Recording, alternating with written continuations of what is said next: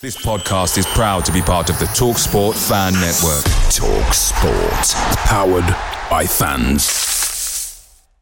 The TalkSport Fan Network is proudly supported by McDelivery, bringing you the food you love. McDelivery, like McKenna, brings a top tier lineup. With Leif Davis esque delivery right to your door, you'll always be winning with McDelivery. So the only thing left to say is, you win. Order now on the McDonald's app and you can also get rewards points delivered too, so that ordering today means some tasty rewards for tomorrow. Only via app at participating restaurants. 18 plus. Rewards registration required. Points only on menu items. Delivery fee and terms apply. See mcdonalds.com. The Talksport Fan Network is proudly teaming up with Free for Mental Health Awareness Week this year. As football fans, we often pride ourselves on knowing everything, from which substitution can turn the game around to the quickest route home to beat the crowds. However, when it comes to discussing feelings with our friends, we might not always feel as confident. That's why we're here to equip you with the right tools so you can reach out to those who can help. If your mates are struggling, let them know that the Samaritans are free to call on 116 123. That's 116 123. They are there to listen without judgment or pressure 24 7, 365 days of the year. Let's all take a moment to talk more than football.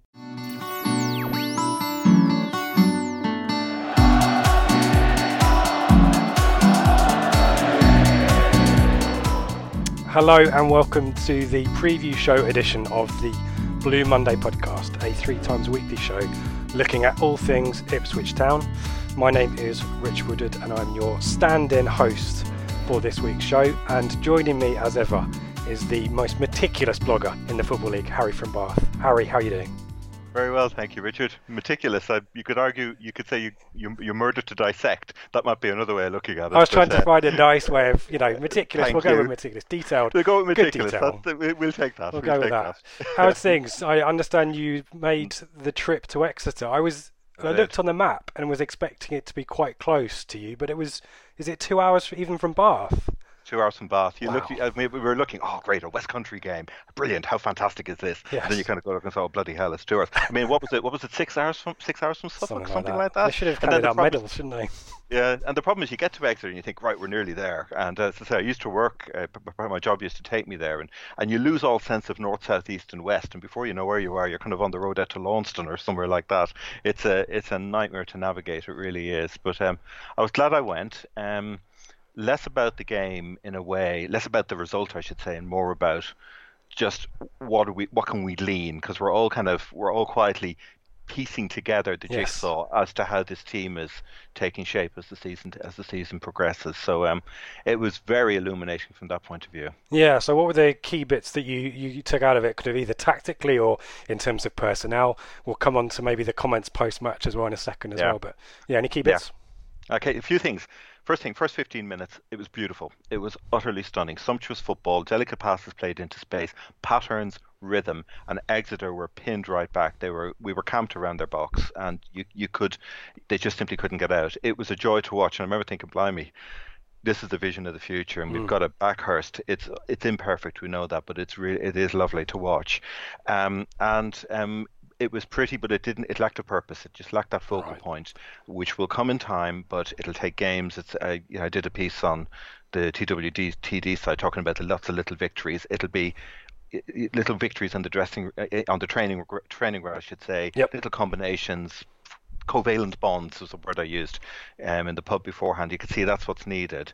Yeah, sounds Um, similar to Rotherham in that respect, I think, as well.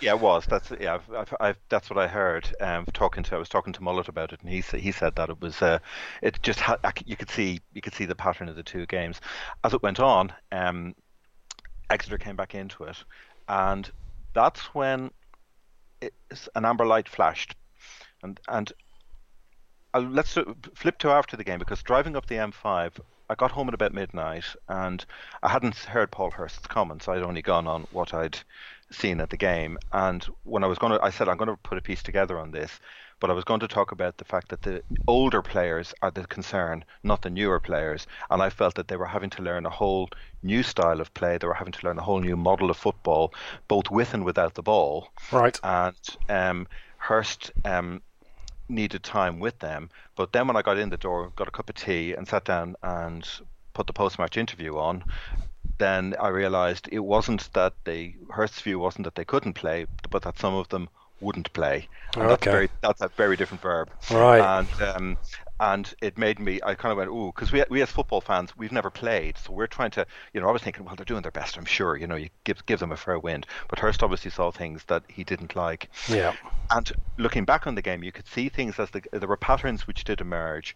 We we when we were with the ball in that lovely early phase, we, we weren't really the the, the the the runs weren't being made, the connections weren't being made.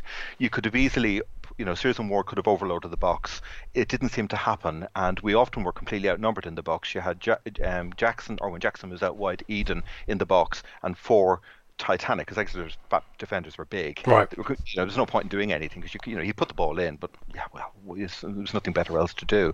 Um, and but then later in the game, when Exeter took the game to us, there was I'll I'll raise this one. There was a real juxtaposition between Chalobah and the some of the more established defenders. Let me say that. Okay. Chalobah played a killer ball through to Kayden Jackson at one stage, isolated one on one with one of the defenders. I think Troy Brown it was, and he laced past him, put the afterburners on.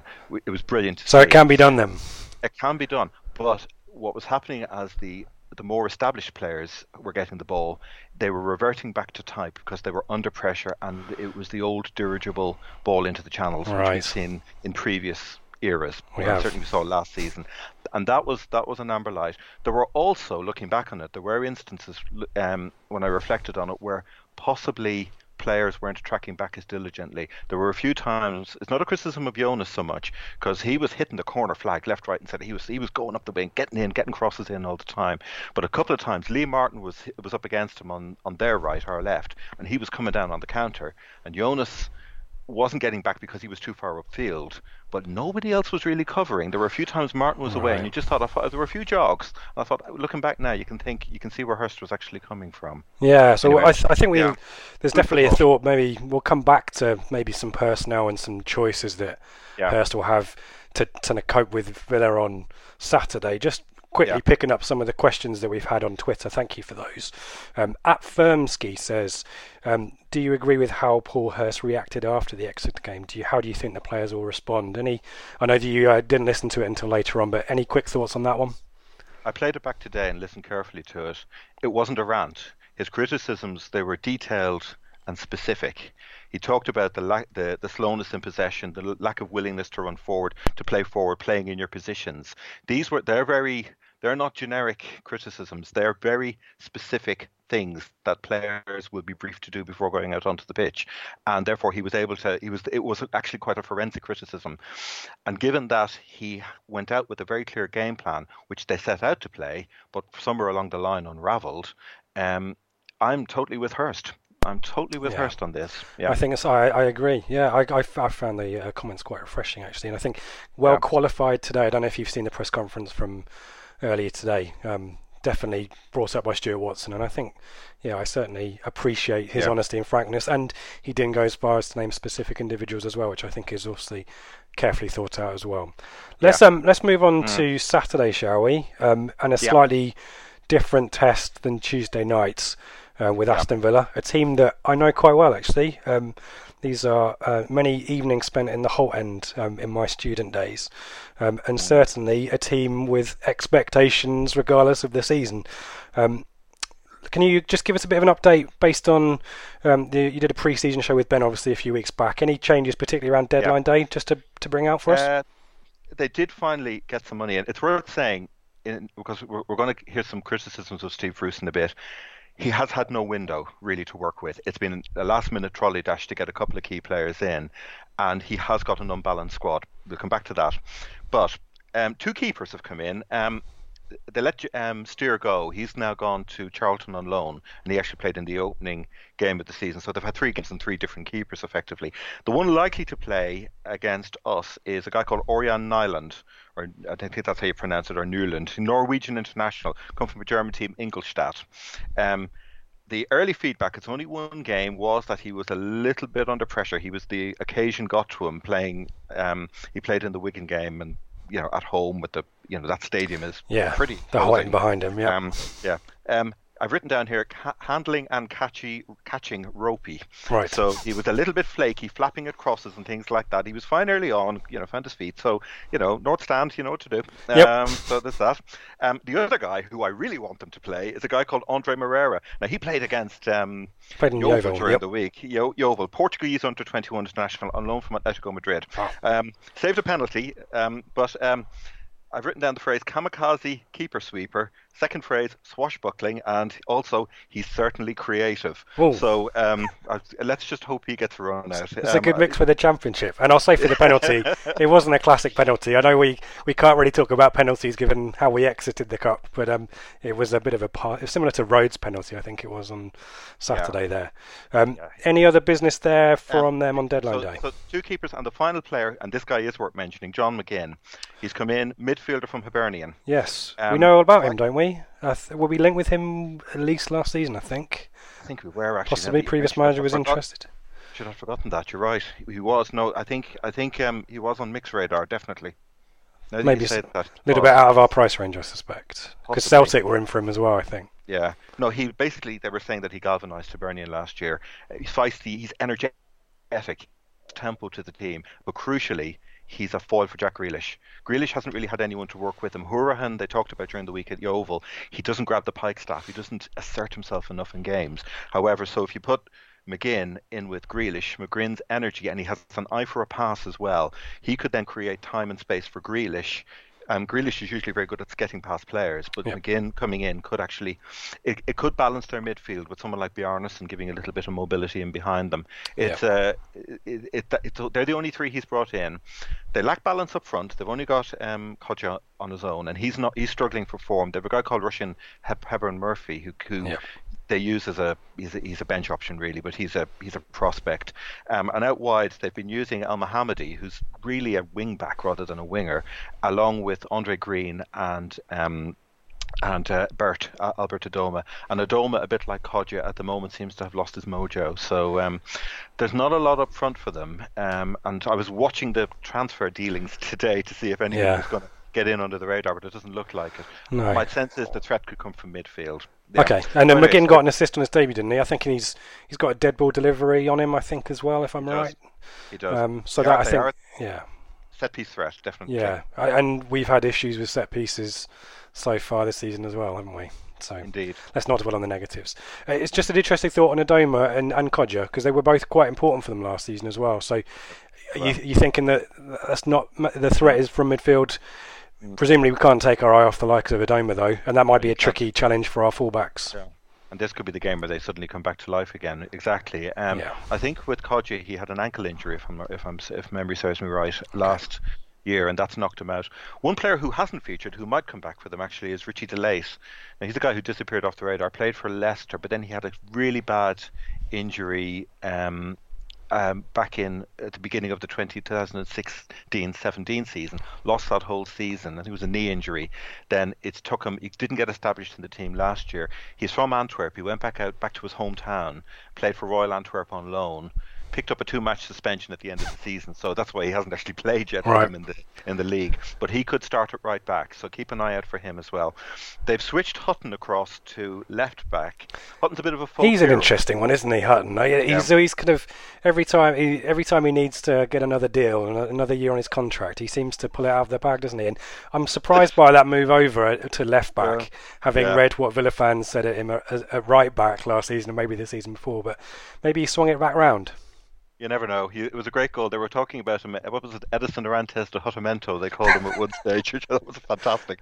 Uh, no, he's uh, he's a bit of. A, I think they love him. It was his first goal since 2014. I think he's an absolute. Um, he's a legend. Of They adore him. But um, but he has come across because I think Taylor is it Neil Taylor, the other left back, the Welsh player, played for Swansea. He's he- you know they wanted to bring Joe Bryan in. They don't have really Yeah. a good left back, and they couldn't get Bryan because obviously he went he went off up to Fulham. I think they So, were um, linked with Jonas as well, weren't they? I think.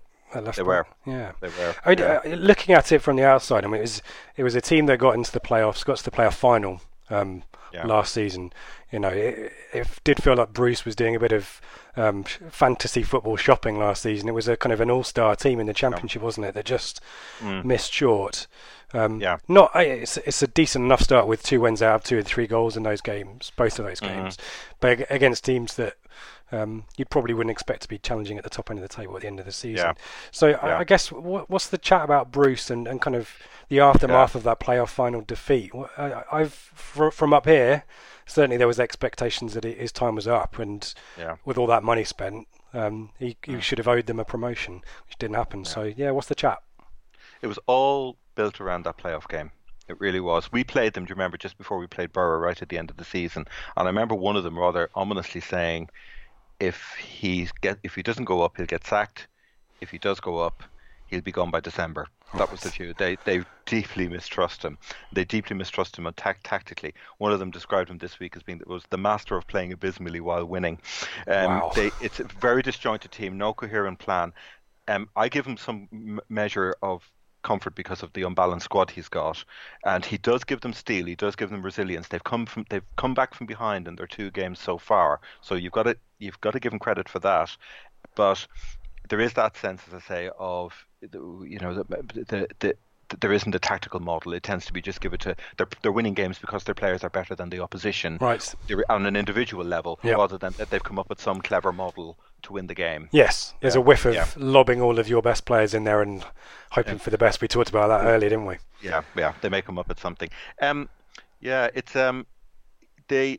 I think the owners, though, in a way, when you've had the chaotic window that they've had and the inability, they with this the squad they've got, probably an old hand is probably the best person to be there rather than a rookie going in dealing with dealing with you know tr- trying to work things out. They've had to play a lot of players out of position, um, and we'll come on to one of them. I do want to mention um, it was Elmohamady was playing at right wing, as we mentioned. Hutton swapped across.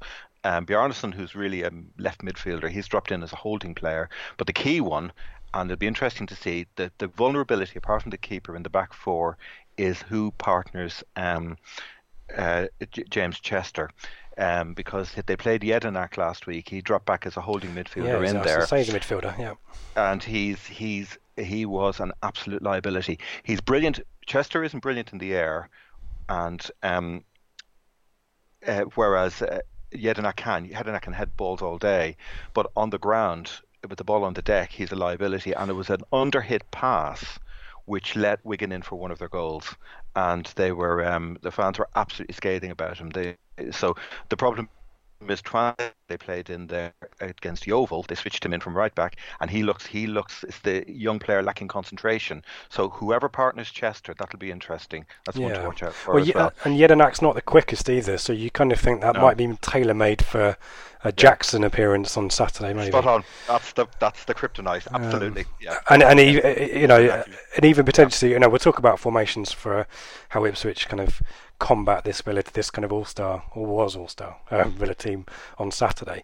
Um, I guess one player that we need to talk about, um, the shining star, um, and probably the best bit of business they did on deadline day was keeping Grealish, despite him, the uh, yeah. interest of Spurs. Yeah. He's an interesting one, Grealish. I, I could have What's your t- go on, what's your take? yeah, well, I- so I guess when you see him on the TV for Villa, um, and he, he came off the bench on Tuesday night against Yeovil, I think they were kind of a bit listing a little bit in that match, and as you say, Hourihane hadn't really taken the game by the scruff of the neck and brought Yeah. on Grealish, and within a few minutes, I think he'd pinged a long ranger off the crossbar.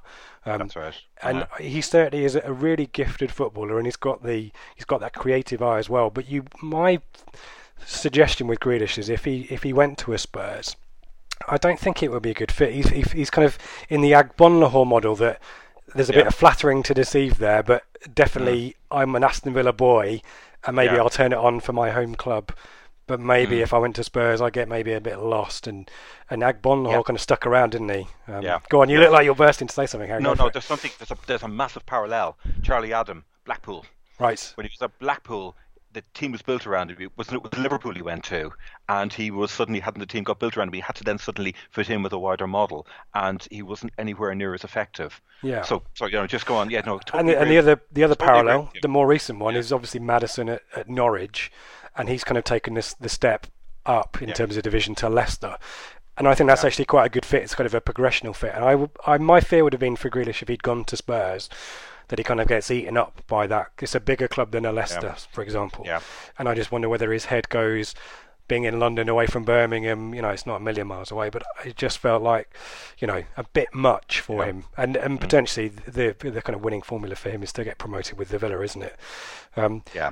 But clearly at the championship level, a really great player, and whilst he's at Villa and he's motivating up for it, a real threat too. Yeah. Mm. The plus, the other plus from it Spurs would have been Pochettino because he's got such a track record. Yeah, that's a good point. Uh, and and he's also patient.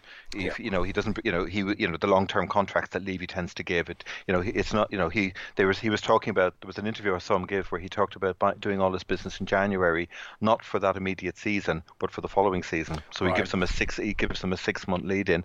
It struck me as an opportunistic punt by Spurs. I think it was a bit like when Stoke made the bid for Chester, which I thought again was a little bit, you know, they're, they're kind of underestimating Villa a little bit, I think, on that. But um, it was. Uh, but on Grealish, what the fans are saying about him is um, he's adored. Obviously, he was the talisman last season, and it's his ability. To, there's two things they talk about with him: his ability to go past players and create space, but also his ability to relieve pressure as well. That he can actually, with the ball, he can. He, he's not. He's not like a a number nine who will absorb the ball and take the pressure off, like Murph would do for us yeah. back in the day. But it's more like he can actually he can he's comfortable. He's so comfortable with possession. There was one incident I think it was in the Wigan game where he talked about um, gliding past four players in in one little in one little motif. Um, so he has got that in him, and suddenly you think, yeah. right, he's we've got him in our pocket, and then suddenly, no, we don't. He's gone, yeah, drop of the shoulder. He, he, he can do that. He yeah. really can. I mean, in so, the game at Portman yeah. Road last season, um, I seem to recall that he didn't really get much of a sniff. I think that was kind of a typical, you know, McCarthy job on him. He had that's the kind of meat and veg for the likes of Cole Skuse, and, and Maddison was kind of similar, at least in the first mm. half last season. Um, yeah obviously different personnel there potentially, and if Chalobah's the kind of deeper lying midfielder of the three, if that's the formation we go with, that's going to be yeah. an interesting battle, isn't it? Chalobah versus Grealish. Yeah, well, it will be. It'll be. It'll be. It'll if be. It is well, and, and and yes, and with Skuse in there as well. That's um Skuse against and McGinn because McGinn won't be sitting back. He'll he'll be he'll be bombing forward as well if he possibly can. But Chalobah against Grealish will be fascinating. The thing I loved about Chalobah at Exeter, and we're, we're going to have, but this will be happening all year, I know. I've never seen a player with a better positional sense. Well, not in years in an Ipswich shirt. He knew where to be all the time. When there was danger, he just happened to pitch up at the right time. Crosses would come in, he'd get a little glancing headed. This was in the second half when Exeter were coming onto us. And I, I, even though he missed the penalty, he got us to the penalty shootout in the first place.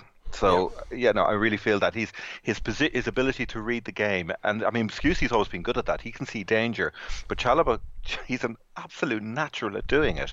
And then he knows there was one late shot where they had where Bart parried it, and Chalobah almost anticipated the parry, so he was there ready for the ball to come to him, and yeah. then he was able to bring it away. Plus, he's able to then bring it forward. So that's instinct, isn't it? it is. It's an instinct. So him and Grealish, if it does work out that way, and in a way it'd be better because McGinn in a way is more conventional. You put McGinn up against Skuse, and then Grealish and Chalobah together, and this is what Chalobah's been waiting for all his career. If you think about it, I mean, you know, Mullet described him as the Rolls Royce with L plates, but he, this is his, you know, right? Okay, I'm getting on the motorway here because Grealish is on the motorway. Yes. let's just see how good I am. It's quite exciting. It really is. Yeah. If I keep, yeah, if I keep a Grealish quiet for the for 90 yeah. minutes, that's a really good start to a fourth professional game, isn't it? That's a badge. That I am just looking through the. Um, there's a bit of a debate that's had on the questions on Twitter. Yeah. Um, and the two Phils, uh, Phil Bohr and Phil Lone, apologies if I got the yeah. surname wrong there, having a debate about whether it's whether Skuse or Chalobah should be kind of the, the deeper of those two. Any any thoughts on, on that one? I'd say I'd go with Skuse. Skuse's instinct is always good. He's, he's got a good defensive instinct, and from what I saw at Exeter, when Nolan was getting bogged down, um, they had a guy Jordan Tillson. He's a very decent holding midfielder, and you know that's he. They usually bring him on to shore up games, but Nolan wasn't quite getting the freedom that he needed. I felt at times, and near the end it was when Exeter were coming for us. But during the ballot, and certainly the early parts when when Nolan couldn't quite free up space and we were on top, you could see Chalobah just drifting forward, looking to see. He was linking with Edun, he was linking with Knudsen, he was linking with Donacien. He's he has got an eye for a pass, whereas Skuse can usually play one or two brilliant passes a game. Chalobah, I think, probably has prob- about sort of I'd say he's got more like eight to twelve in him, if that makes sense. Right. And so I'd look for Chalobah to be the one if we're if the pendulum is swinging in our favour. Chalobah would be the one I would say to, to link up with Nolan further forward. But that's that's that, as I say, that's just my view on it. Yeah, Um, yeah. Yeah, I mean it's a debate that's It's been had long and hard, isn't it? And Yeah. um, yeah, we'll come back to we'll come back to Ipswich in a, in a little bit more detail at the end. Um, Yeah. Just to go to go back and, and kind of finish off there, as it were. Um, we've kind of talked a little bit about the system there. You, we think it Yeah. might be a 4-1, 4-1 4-1 formation. Yeah, four one four one. Yeah, we need to mention that briefly. I was because he tried three five two in pre-season. Um, the four one four one looks more balanced. Definitely, it does. Four with the back three in midfield, and it just it just it, it just it it, it it gives them a better overall shape. So that, they will definitely do that. So in that sense, it will be a little bit of a matchup. Though I've written the phrase down: out to the full backs and knock it long. We remember that. Yes. Um, and uh, so there might be, you know, just keep an eye out for that little one as well. They might, you know, th- it, it, that seems to. th- th- I think that's what frustrates Villa fans. It really does. They look at the players they've got, and they feel that he's playing very pragmatic football. If I can Right. use the euphemism. Yeah. Yeah. well, you've got the like yeah, Grealish and Adomah in that team. It's it, Yeah. you kind of it should be a case of you know, Keegan-esque type will score more than you kind of football, shouldn't it? Really? Yeah. Yeah, I thought so. And you do wonder as well whether some of the better creative players might be struggling under under this model of playing because their games are being a little bit diminished as well. So it's, As in, yeah, where do I sit? You mean? Yeah. Yeah. Exactly. Yeah. yeah. Who do you think that one will be up front? Just um, just to remind us, who who started there against Wigan? Was that Kodjia? It's Kodjia. No, it is Kodjia. He's the one. He's, he's, he's, he's, you know, but Okay. he's, he's, he's badly lacking confidence at the moment. He is, he's playing very much within himself. And the other thing they do criticise him for is he does have a certain selfishness. One small thing to mention as well, this has to go in, is the fact that late in the game against Yeovil, he got frustrated, and they said he was a lucky boy. The word punch was mentioned on a couple Right. of um, by a couple of posters who were at the game in the thread, and they think he got away. The phrase "he got away with one" there. He is frustrated, and one of them said that any opposition manager who sees that could well target him. File that one. Yeah, Uh, I guess that's think he's, yeah. it that's a fun brief for Chambers, maybe, or or Nsiala maybe to uh, ruffle a few feathers there. I was just wondering, uh, there's a thought there maybe that Adomah had a spell up for when Kodjia was injured last season. Adomah Uh, was up front for them. I think was the was the striker was the sole man up front, and actually had quite a run of scoring. Is there any chance? Do you think that they might switch those two around, or Give- bin well, give- Kodjia give- to the bench? Well, they did at one stage in the, when they were doing the three-five-two. They had both Green and Adomah playing up front, but I think it was when Kodjia was coming back from injury, Right. so they had two wingers playing as strikers. And the fans, of course, blame Bruce, but of course Bruce didn't have any strikers, so what else could he do? Yeah. Um, he was trying. He was just trying ideas. I think. Um, I don't think Adomah will be up front. I'd be surprised given the current, given his current form. I'd be, I'd be stunned, and I think it would be the two centre backs could could comfortably deal with him. Okay.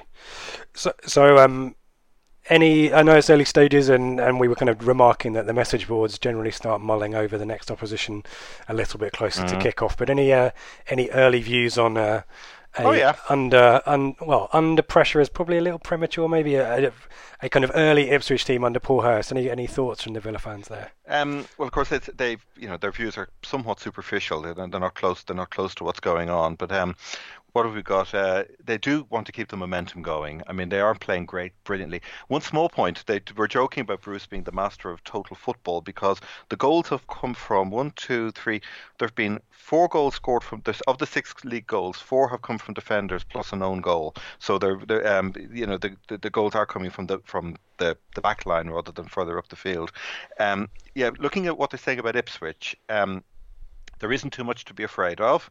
Um, they're actually more worried about the Brentford game. They have a midweek game against Brentford, and I think they play Reading then the following weekend. So they were almost thinking, should we rest a few players for the Ipswich game and the Brent with the Reading game, and maybe go big against Brentford, which is a little bit arrogant because they were also comparing us to. Um, there were lots of comparisons with Yeovil.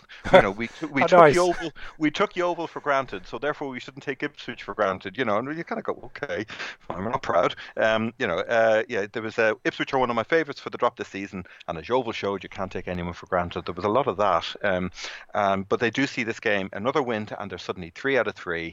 They're you know, it's a statement of it's a statement of intent for the season for the for the wider world. Look where we are. Yeah. Um, so in that sense, they- they're, they're really optimistic. You know, one lot you get these comments. This lot are in turmoil was another great line which I picked up on. They're pretty confident, um, to say the least. There's no, there isn't too much to be afraid of. They don't know us.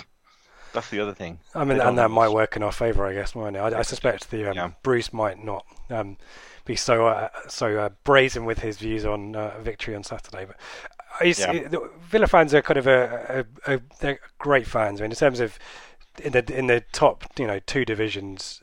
In terms of fan bases, Villa fans are brilliant, and I've, I've, as I said, Yeah. had many nights in the high end, and that's a proper atmosphere. And I've, I've done a, uh, a second city derby as well. That's a, that's an atmosphere as well I mean, yeah. but they are they are quite flip floppy as well. Obviously, a few weeks back it was Bruce out and maybe Henry in. Is there a sense of that you know a good start and then maybe a few tricky results and things are back to a Bruce out, or is it you know very much building towards a dominant season, aka aka Leeds? It's no, well, they, I don't think they're benchmarking Bruce and Bielsa somehow in the same. They're not putting them in the same gr- group bracket. Um, they they they really do not like Bruce's football. I think that's the simple. That's that's it. Always keeps coming back to that, and the balance of criticism is heavily against him. A minority of fans do praise the steel he's put in the team and praise the fact that he's prepared to, he's put some resilience there and he's working to some degree with his hands tied behind his back. And, you know, they say, for goodness sake, we've won all three matches. What else do you want? Um, so um, I, I think we don't know. We don't know what these new. The other, the other big thing actually, which did come up, as a, which did come up as a team, they don't know what the new owners are actually like and how patient they're prepared to be, and they have no real sense of what their plan is at the moment. They're still, that's still, that's all still very sort of concealed. So I think that will give them a better idea. I think certainly Bruce is a safe pair of hands for now Yeah. from the club hierarchy point of view, and I think it's not a boat that needs rocking right at the moment with the new manager coming in. They're also scolded by Tim Sherwood. All right. Yes. Remember? Well, they that? went through quite a few. You mean Remi Garde and Di Matteo as well. They Yeah. did get through them. Yeah. Yes. Tactical Tim. That one. You, that gave me a few sleepless nights. yes, well, when he was linked with us, yeah, Yeah. I, I think uh, yes, I was about to uh, with, withdraw from Twitter. I think forever if that had happened. Um, the ownership angle is a, is a is a strange one, isn't it? Because obviously, quite a lot of issues with Dr. Tony during the summer, and he Yeah. was also quite a public and outspoken um, owner. You know, similar kind of to the um, MacAnthonys at Peterborough and so on, and, and the guy at Yeah. Accrington who appears to be a, a model now, where chairman chairman get on Twitter and have a bit of a chat with supporters, and that was kind of good at the start, and then kind of started to erode away when things weren't going so well. I guess Yeah. it's a flip to quieter owners, um, Yeah. but as long as they get the funds out, and it it sounds like, as you said, they're still short up front, so they are in the market for a few. That could be an interesting one come January, I guess. Yeah, we'll see what they do. I mean, the loan window's still running, so they might still they might still do a little bit of sort of patch up business now. But no, yeah, we'll, we'll, I think we'll see. Interestingly, Bruce made most of his big tr- transfer signings in his first January. It wasn't in that. It wasn't summer 2017. It was January 2017 when he brought in. That's when he did, he did the huge move. I think it was players like Hourihane, Bjarnason. A lot of them came in in that January window. So that's worth watching. Just remind us as well, just very quickly on on Villa, the the preview, the pre-season preview show. Where do we? Uh, where was the kind of expectation of the finish? I would assume playoffs again, right? Or was it still That's- early stages at that point? I think they feel that they have a playoff a team capable of making the playoffs, and particularly with this brilliant start, if they can get a bit of momentum up with that big ground and that big travelling fan base, they can, you know, they can they can they, they can really push on, and they have got a very good core of a squad. Um, their question is around is around Bruce. They said Bruce is, is turning his. Their fear is that Bruce is turning them into a mid-table team. It just keeps coming back to it comes co- keeps it keeps coming back to Bruce's tactical acumen. And I think if you ask most Villa fans, they'd say that if Bielsa was given that squad, Yes. look look what he's doing with you know he's, you know silk purses and ears. What he's doing with Leeds. Just think of what he would do with that squad. You know you, you know you know for all of its problems. Um, but uh, we'll as I say it's um we'll, we'll see what happens in January with them. But um, they're a bit of a sleeping giant at the moment, I would say. Um, I- they, I could see them. We'll see how it goes when they when they hit. Uh, you know, Brentford on Wednesday will be or Tuesday or Wednesday, whatever night. That'll be the interesting one. That's when we get a proper measure of them because Brentford fear nobody. Yeah, Yeah, and on a, and on a bit of a run themselves. I so far, Hull, Wigan, and Yeovil. It's kind of a, been a similar run of games to ours, actually, isn't it? it has. Yeah. Um, so yeah, it'll be interesting to see how they how they match there. Um, yeah. yeah. So let, let's maybe flip it. Uh, Have you got any more on Villa there, or No, no, that's pretty much it. They're just pretty confident at the moment. They're ex- and they're you know they you know they're looking for they're, they're coming down with the expectation rather than the hope of three points. Yeah. We, we shall see. We shall see. Yeah. Let's let's flip it back to uh, to us then, and, and continue maybe some of the thoughts we had uh, after post Yeah. Exeter. Um, Yeah. A few questions along these lines. I'm looking at um, uh, Jules has asked it. Um, uh, Simo or Simo has asked, um, do you think Paul Hurst will make major changes after the cup defeat? Um, I suspect, and then Phil Marshall has also kind of talked about when we get um, the likes of who's Bishop Dizelle, this formation in this midfield. Any, any kind of what's your take on this, Harry? It's, it's, there's lots of permutations here, isn't there? There are, there are. It's um, I was trying to piece the trying to piece the team together. Some of it picks itself, I think, in a way. Um, the midfield, as I say, I would put Skuse and Chalobah in behind Nolan because just because of that's that's where Villa's that's where Villa's threat is. And if Donacien is back, I felt the contrast with Donacien and Spence was interesting because I just it was it was it's not a criticism of Spence, but I just felt Donacien understood what he was supposed to do Yeah. naturally, whereas I felt Spence, Spence was, he, I felt he, he he, he, I just felt he was very frustrated. He just it didn't seem to work for him. He wasn't quite sure what the model was, but hey ho. Um, I think over time you will see more and more of um, Hurst's players coming in. We that's self-evident, I guess.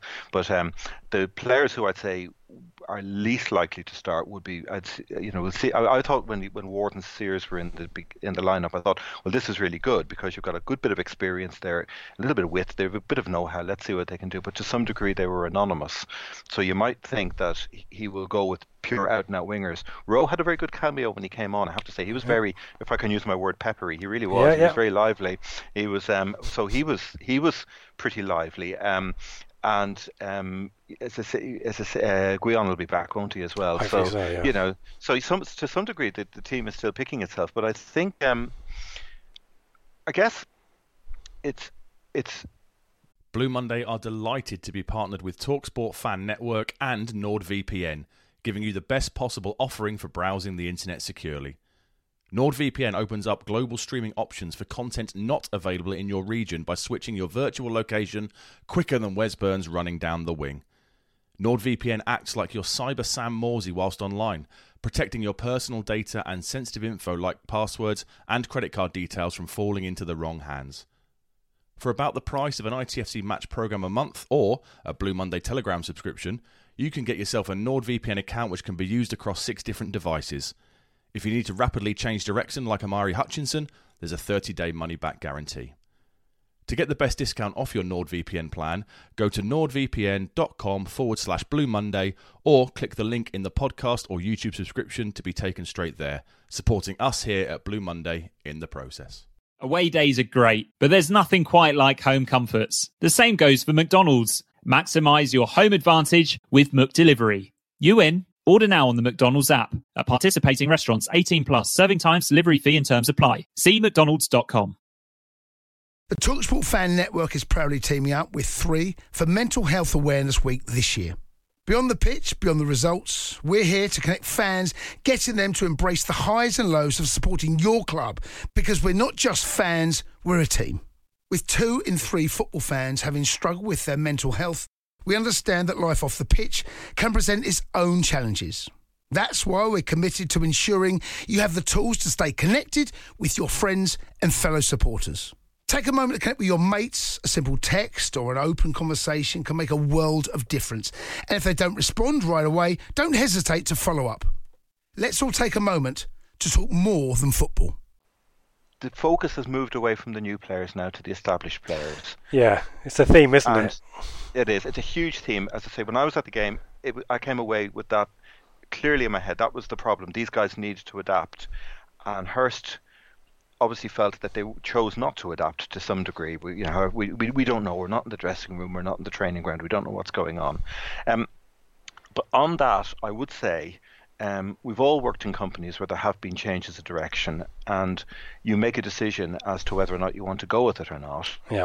On the bus, Um, I think no, we're is the phrase. Yeah, yeah, exactly that. Exactly. And the players, I'd say to them, make you've got to say, well, maybe I, am not capable of making these changes, or if I am, well, let's work on the things that we need to work on. I mean, it's just it's, Yeah. it's, it's, it's classic management in a way, but um, they need they need to make a decision. What the worst thing in the world they can do is sit and sulk. They need to actually decide, right, what is it I need to change? Or do I knock on the door and say, look, this isn't for me.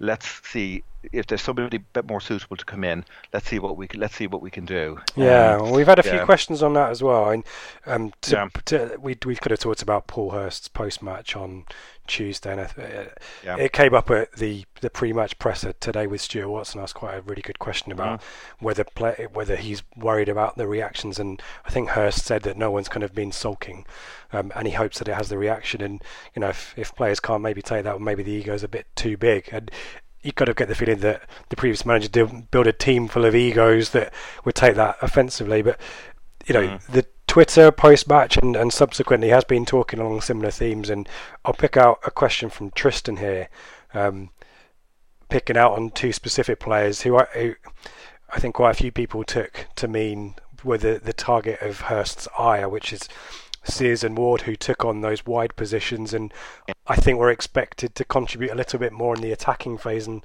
to support Jackson and maybe didn't. His his point, and, and I kind of raised it on Sunday about Skuse maybe as well, is how long should Sears, Ward, etc. be given to fit into Hurst's philosophy before determining they need to move on? I think you, you've kind of alluded to it a little bit, but um, I think Hurst's post-match comments were aimed largely at such players who should be experienced enough to lead rather than be led. Hashtag leaders. So yeah, you were you were there obviously Tuesday. Sears and Ward, yeah, observations and, and their contribution attacking wise. They were busy but anonymous, no question. They didn't fit in with the attacking pattern. And looking back now, there were times when when Exeter started hitting us that they were just as equally anonymous. I felt they didn't contribute anything to the pattern of the game. Um, and it's it's it's it's a concern. It really is. If if the, if they can or can't adapt, because they are being asked to do something that is radically different, and in their in their favor, you've got to say, well, look, this is all happening in a very tiny amount of time. Yeah. You know, there is this is you know these are I you know I've, I wrote you know it, this is really quite terrifying what we're doing. It really is. The pace of change is just quite scary in some mm. ways, but um, they need to, you know, it's those questions: can they adapt? And if they can't, they need to just say, look, it's probably better if I if I look elsewhere. But if I can adapt, show me how, and let's get on with it. Because Yeah. the thing is, it's not going to change. Evans isn't going. You know, we've seen enough from Hurst to know that there's enough that's good there. Evans is a patient owner. He's not like some of the Twitter um, Twitter chairman who Twitter will ha- lack, you know, like the Twitter army. You know, you know, as fans, we lack patience, we lack perspective. We, you know, we're, you know, we're like eight-year-olds in a way. Yes. You know, we, all- we want Now, now, now. Exactly. You know, we saw that at Forest. You know, you know, they were going through managers, and the dressing room realised that if we agitate, we can get rid of the guy. You know, it, it just it can feed off itself. Yeah. Um, Marcus Evans won't do that. Hur- Hurst is here. This is a project, and he will be backed. So you have a choice as to what Quite you're going right. to do. I think that's There a message one- to supporters as well. Yeah. d- Yeah. You know, I, I remarked on this again on Sunday that you know we were so there's a, a few who have been really quick to you know this is a project that we really need to buy into. Yeah. Yeah. Um, and you know, there's some really sensible questions along those lines that we've got Yeah. here. And sorry that I can't um, read all of these out. Um, kind of taking a bit of a Villa slant to it, though. Um, We haven't had too many difficulties keeping uh, opposition uh, attacks out, have we? You know, the two goals at Blackburn were unfortunate, I would suggest, and Yeah. had mitigating circumstances. Rotherham was uh, just an unfortunate. The ball landed, the striker reacted quickly, but they weren't coming anywhere close apart from long range. Mm.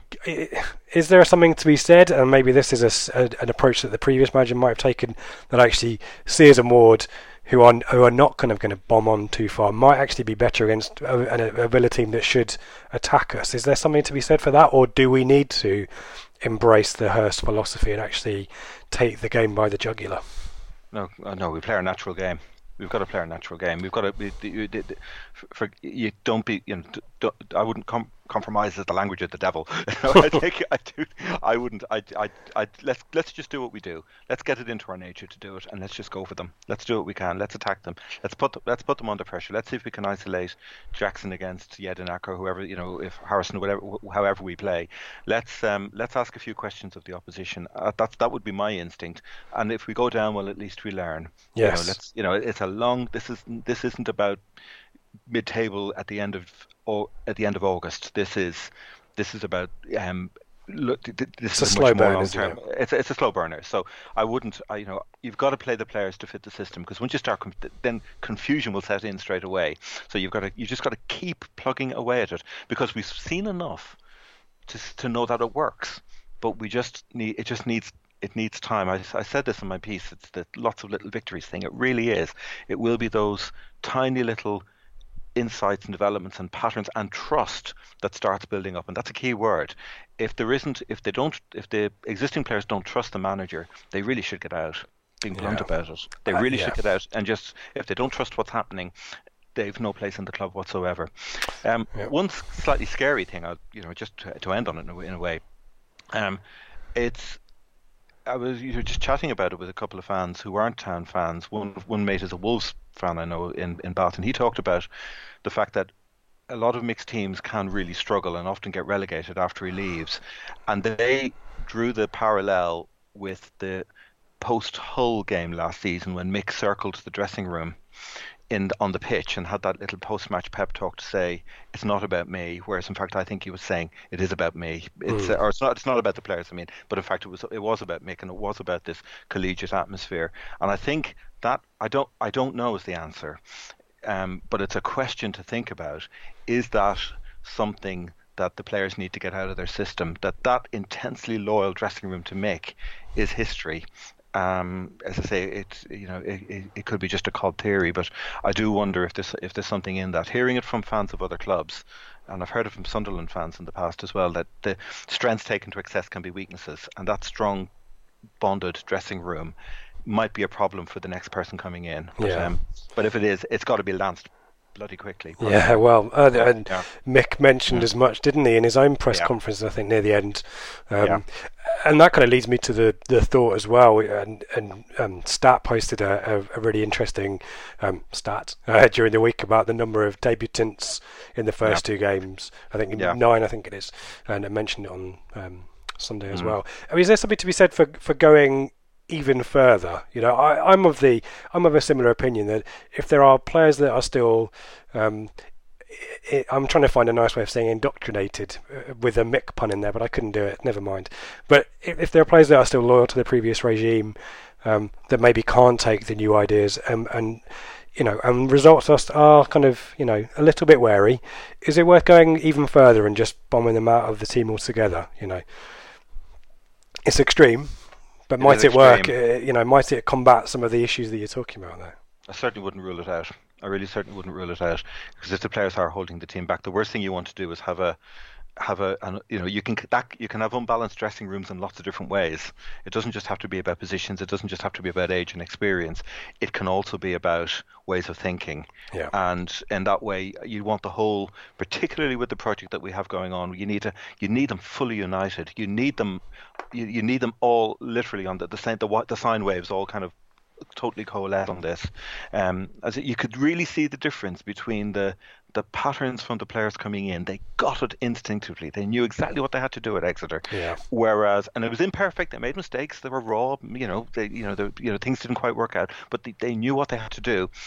Whereas th- there was confusion with the inherited group. So, as I say, it, it, that if you if you try and embrace that confusion, you really will be in trouble. Yeah, let's let's have a quick punt at trying to pick some of the key battles on the pitch. We've already talked about uh, Grealish potentially versus Chalobah, um, Yeah. and we seem to think that if Jedinak is likely to play at centre back, then Jackson might be a better option than Harrison.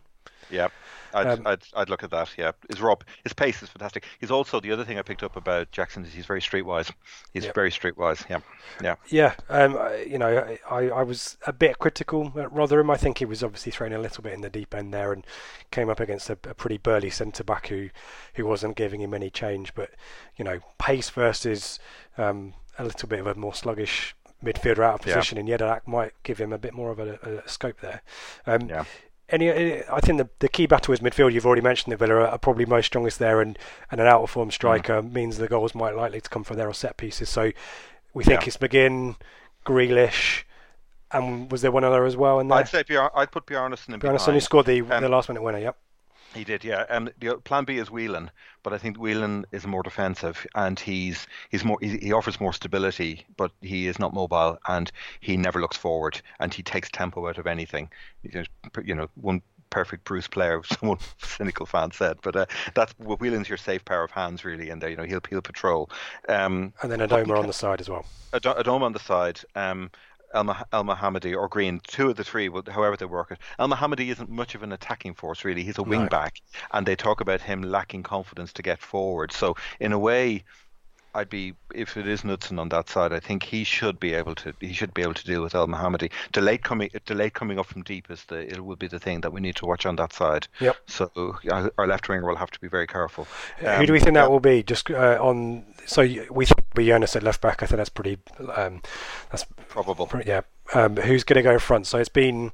Uh, it was uh, Ward on Saturday. I'm trying to remember. Um, or Edwards started it on the left hand side, didn't he, against Rotherham? I he think. did, he did. and right. it was Ward or Sears there on Tuesday. Remind me which one it was. I think it was. Um, Sears was on the left in front of Jonas, and Ward was on the right in front of Donacien.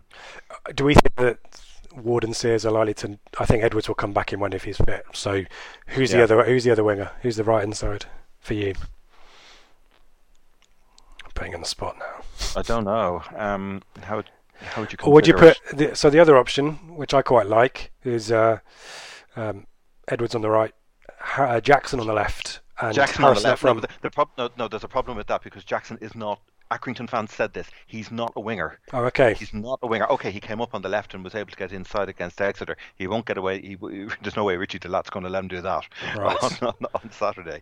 Um, I'd, you'd, you know, you'd, I'd say Jackson has to go centrally. That's what. That's why I'm pausing right. and thinking, how do you, how do you configure it? Hmm. Um, it's um, I'd be very nervous about putting Ward or Sears in based on what I saw. On, Agreed.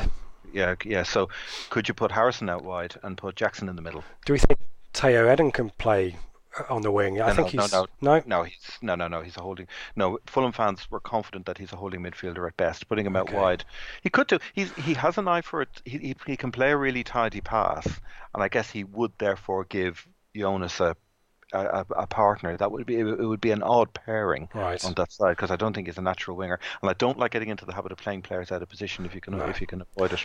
I, th- yeah. I thought he could. I, would read maybe misread that he could play anywhere up the left hand side, but I think you're right. He's probably much better, kind of more centrally. That, that's his that's his natural terrain. Plan the other the alternative might be. Um, I'm just thinking, Danny Rowe I don't know whether he's fit enough yep. yet, but he, certainly he's got he's got a cameo role written all over him because yep. he was he was you could see he was you could see how he fitted in. He you know he he got what Hurst was trying to do straight away on Tuesday yeah, night. and I think Hurst Hurst picked him out as well.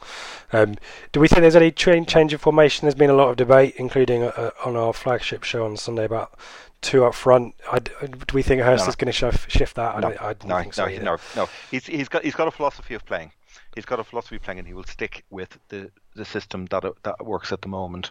Um, it'll be interesting. The the other question is looking at centre back. Chambers needs to have a damn good game because he was it was I don't know what was in his head on Tuesday night. I've never seen him play so badly, but with and without the ball. There was one incident where one of the Exeter strikers literally ghosted past him and drilled the ball into the side netting, and then there was the the I don't know what pa- what he was trying to achieve. The pass he played into the air, which then caused him to foul the Exeter player, which led to the goal. His um, it, was a very distracted performance. Mm. And when you think that Nsiala needs an established centre back beside him. That's what he had at Shrewsbury. It was it was it worked really really well. You know, Nsiala is the Padawan in a way, and he's the Jedi. Yes. If I can use the analogy, you want Chambers to you know Chambers is he's you know he's not just the centre back. He's the leader of that back line. Yeah. There was a mad thought I had. Do You, you know, we wouldn't do it against Villa, but you know, do you swing Knudsen into a centre back? Well, yeah, him at centre back and, and maybe put Kenlock out on the side. You know, well, that, you know, if that you would be it would be brave, but given if Ch- if Chambers puts a few more in like he did on Tuesday, um, I I'd, I fear for him. I really do. Yeah, well, there's there's calls here for for the youngsters to um, at Yucky Brain, winner of the best Twitter at on the questions today, shouting for Knudsen with you know, uh, sorry for Kenlock at left back and maybe yeah. Knudsen shifting in. There's, um, mm-hmm. I'm looking at a few others. You know, people talking, uh, calling out the performances of Chambers and Bart. Bart's had a you know a couple of moments in, in most of the games so far. It's, Yeah. you know they need to kind of they're definitely the ones that you kind of need, looking at to for a bit of stability and a bit of experience to help these younger players out. But maybe as we've talked about, you know, shifting the other way and getting everyone who's totally on board in the Hurst system onto the pitch might work out for us. Who knows? What's you? Can I put you on the press on the spot to make a prediction, Harry, for Yeah. Saturday? What do you think? I think a one-all draw. I genuinely think we're going to get something from this because this is the first team we have played who won't sit back. They're going to go for us, and we will, and it'll be fascinating to see what happens as a response. Because I think we have got firepower up front, and it just it hasn't had the opportunity up to now. It's not that we're going to play in the counter, but I think we have it in us to take the game to, to Villa. They won't be expecting that after that. If they can, if we can do it that we did in the first 15 minutes against Exeter with a little bit more purpose and focus, that will they, they, won't see it coming and that could be that could be a real opportunity for us I like so I'm go- optimism. I, I'd say one all draw and because they have got enough in them I think to you know they, they have so much quality and we're still finding our feet Yeah. but yeah yeah I, I think, uh, yeah, I, I, I mean, the easy prediction is a Villa, a Villa, Villa win, isn't it? But I quite, I like your prediction, I, and I, we have made really good starts as well. The- Yeah. the only thing that's stopping me from going the whole hog is the goals haven't been flowing, have they? So No. it's really important, and we've talked about it. We've you know dwelt on this point quite a lot. Mm. These wide players, the and Nolan at number ten needs to really support the striker, but. You know, it's not. It's one of those. You get the feeling that we might get something out of this game, don't you? It's, Yeah. The reaction, I think, as you say, is really key. So Yeah. we shall mm. see. It'll be an interesting game nonetheless. Definitely a step up in opposition, and hopefully maybe Villa keeping an eye on Brentford for for next week. Harry, thank you very much. Have we missed anything? Is there anything else that you wanted to add there? Don't With your think so. meticulous it's been an absolute pleasure it's been an absolute pleasure it Wow. really has Been Thank you for your this. company. Um, let me do the plugs quickly. So, uh, the flagship show is back on Sunday. I believe that Ben, resplendent in his new tan, will be hosting along with David, and I think Joe is joining him as well. You can follow us at Blue Monday ITFC. Harry, where can we find you on Twitter and your blogs? At Harry from Bath. Um, if you go, if you click on my um, profile page and look at all my previous tweets, all the pieces that I ever do, you can find them all on there.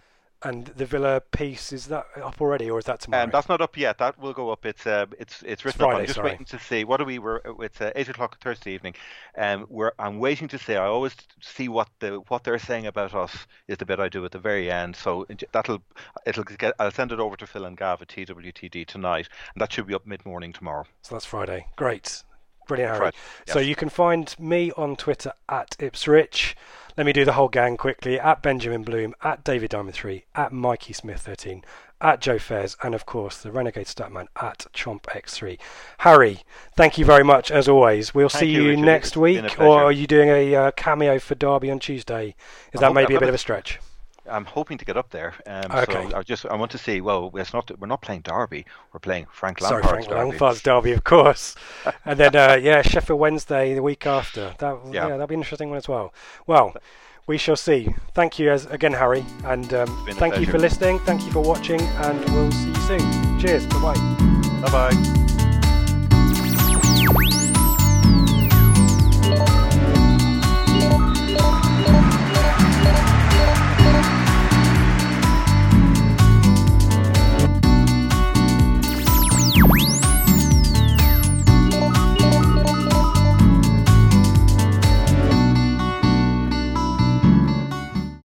The Talksport Fan Network is proudly teaming up with Three for Mental Health Awareness Week this year.